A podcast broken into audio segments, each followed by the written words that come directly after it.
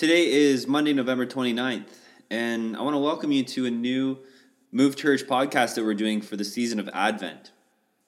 Uh, if you want to follow along daily, then please make sure that you like the podcast or subscribe to it on Apple or Google or Spotify, wherever you listen to your podcasts, because uh, it's going to be updated Monday to Friday during the season of Advent. It's also going to be available on our website. So if you want to listen to it there, you can go to uh, our Move blog page and you'll find it under there. That page can be found under the resource heading on our website menu.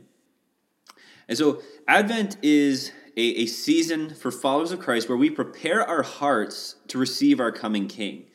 And it's a season that began yesterday, and it, it's a season that's both filled with commemoration and anticipation because we, we look back and we commemorate the fact that Jesus came as a babe in a manger in order to save the world from our sins.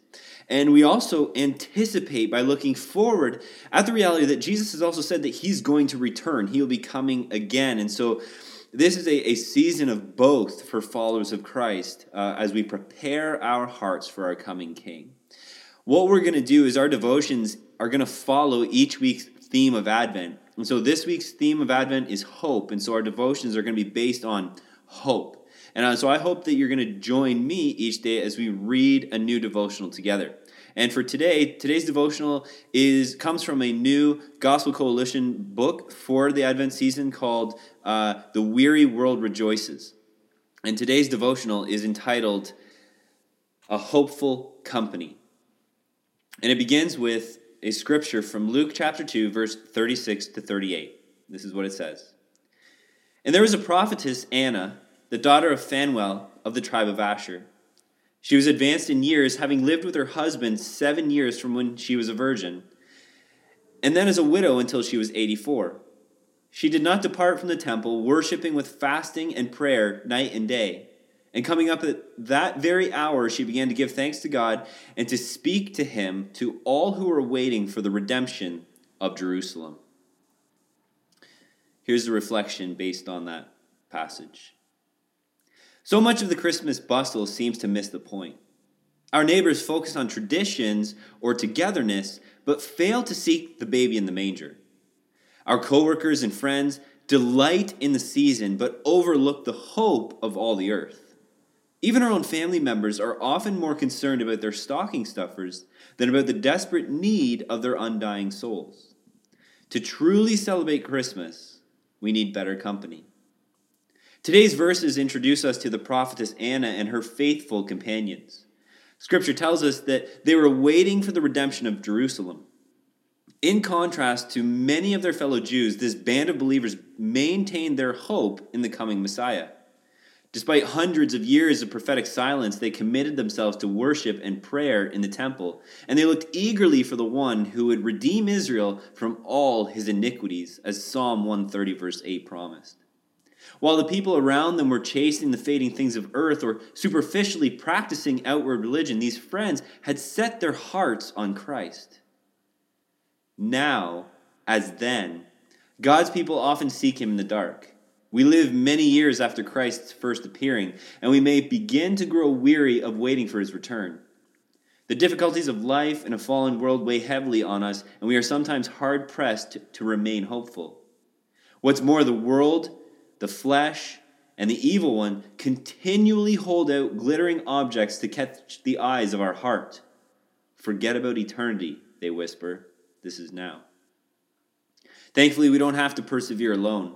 God has surrounded us with a hopeful company, his beloved church. By their example and exhortation, the members of our local churches become a cloud of witnesses pointing to Jesus. As we read God's word together, we grow in our knowledge of the Redeemer. As we sing songs of praise, our hearts are lifted to the one who is worthy. As we share stories of God's grace, we look for the Spirit's work in the unseen places of our own hearts. Week after week, our fellow believers testify that this world is not all there is, and they remind us that the people of God have always lived for another world entirely. In the company of the church, we focus on Christ. Anna and her friends received the reward for their patient endurance, having devoted themselves to being in the presence of God's a place of God's presence. They were there at that very hour, verse 38 says, when the Savior of the world appeared. Like those first century believers, we also should commit ourselves to hoping in Christ and worshiping Him together. And as we do, we will be in the very best place to experience His presence. In the company of the hopeful, Christ makes Himself known. I want to end just with a couple of questions for you that they give at the, the end of this devotional that you can take a moment and, and respond and reflect with. And so the questions are as follows Why do you sometimes struggle to remain hopeful? How does the fellowship of other believers encourage you to hope in Christ? And last, where do you have opportunities to speak words of hope to those around you? John Morison, in his song, To Us a Child of Hope is Born, he wrote these words To us a child of hope is born, to us a son is given. Him shall the tribes of earth obey, him all the hosts of heaven.